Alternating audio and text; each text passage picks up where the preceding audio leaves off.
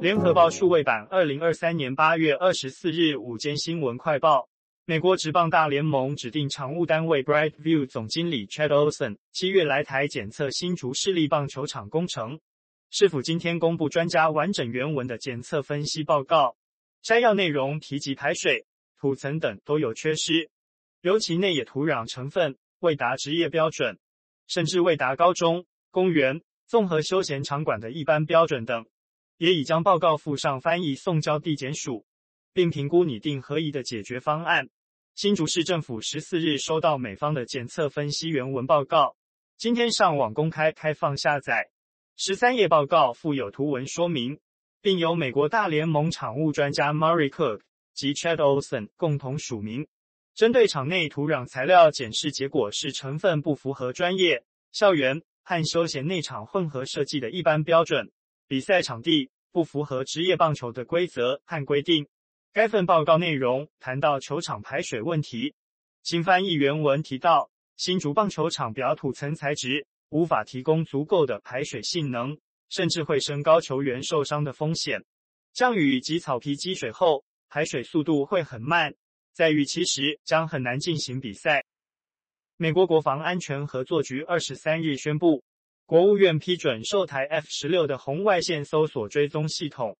金额约五亿美元。行政部门已通知国会。总统府发言人林育婵今天表示，总统府感谢美国政府依照《台湾关系法》及六项保证，提供我国防卫性武器，持续落实对台湾的安全承诺。林育婵表示，本次是拜登政府任内第十一度宣布对台军售，也是今年的第三度宣布对台军售。美方宣布军售案的时间点，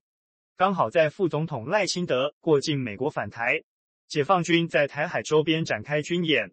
引人关注。美国国防安全合作局表示，这项军售将强化台湾捍卫领空，提供区域安全，也增强与美国在 F 十六计划的军事互操作性，有助于提升台湾应对当前与未来威胁的能力。中央气象局预报员刘佩腾说，今天。明天各地山区午后还是有局部大雨发生情形，尤其北部山区、南部山区，周末的午后雷阵雨有稍稍减缓一些。不过中南部山区午后还是有降雨，未来一周午后雷阵雨都还是比较明显的。至于下周二的天气，要视苏拉台风动态而定。刘佩腾说，在台湾东南东方有一个热带性低气压 TD 十。预计明天可能发展成今年第九号台风苏拉，未来要特别留意这个热带系统的动向。另外，在关岛东北方海面还有另一个热带性低气压 TD 十一，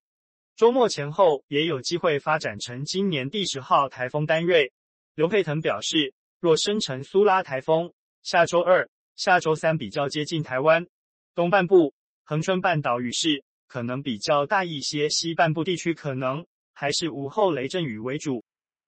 新北市五股洲子阳重化区今天凌晨四时许发生酒驾车祸，一辆 BMW 轿车转弯时高速将行走斑马线过马路的七十岁王姓老翁撞飞，警方和救护车赶抵，连忙先将伤者送医急救。肇事驾驶二十九岁洪姓男子酒测值高达每公升零点四二毫克，警方以公共危险罪嫌疑送法办。据了解。案发前，洪姓男子与朋友在台北市中山区喝酒，接触人驾车搭载两男一女返回新北市，行经五股区方舟八路、新城八路口，从监视器可看见车速很快，右转后高速撞上走斑马线过马路的老翁，行人当场弹飞，BMW 又往前滑行约二十公尺才停下，挡风玻璃撞裂成蜘蛛网状。救护车将老翁送至淡水马街医院急救，目前仍昏迷命危。家属表示不知道他要去哪里，可能是晨起运动散步。肇事洪姓驾驶酒测值高达每公升零点四二毫克，当场被警方逮捕，将依公共危险罪嫌移送新北地检署侦办。车上三名乘客明知驾驶饮酒，依法开罚六千以上一万五千元以下罚锾。据日本媒体报道。东京电力公司宣布，将于二十四日下午开始将核污染水排入海洋。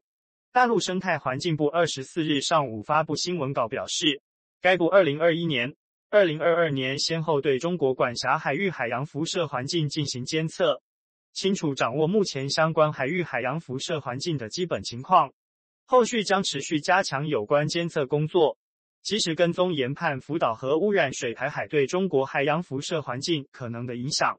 大陆生态环境部二十四日以答记者问的形式发布新闻稿，指出，日本政府强行启动福岛核污染水排海，将一己私利凌驾于全人类长远福祉之上，极其自私和不负责任。我们敦促日方倾听国际社会声音，切实以科学、安全。透明的方式处置核污染水，接受严格国际监督。大陆生态环境部表示，当前该部按照监控重点区域、覆盖管辖海域、掌握关键通道的思路，正在组织开展二零二三年度中国管辖海域海洋辐射环境监测。后续该部将持续加强有关监测工作，及时跟踪研判福岛核污染水排海对中国海洋辐射环境可能的影响。切实维护中国国家利益和人民健康。美国 CNN 报道，当地时间二十三日晚间，莫斯科西北部经传私人飞机坠毁，机上人员无一生还。佣兵组织瓦格纳集团首脑普里格金在乘客名单。塔斯社称，飞机在空中飞行约半小时后坠毁，烧成灰烬。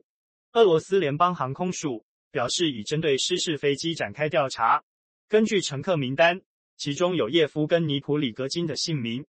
此外，组织指挥官乌特金及副手切卡洛夫均在罹难名单中。失事飞机坠毁于特维尔地区库任基诺村，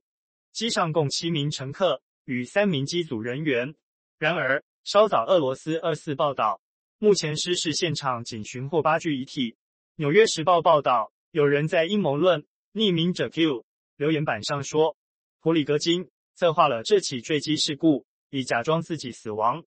在极右翼 Telegram 频道上，有用户发布一张地图，显示第一架失事飞机起飞后不久，第二架飞机也紧接着离开莫斯科，并声称普里格金乘坐第二架飞机。目前以上消息皆尚未获证实。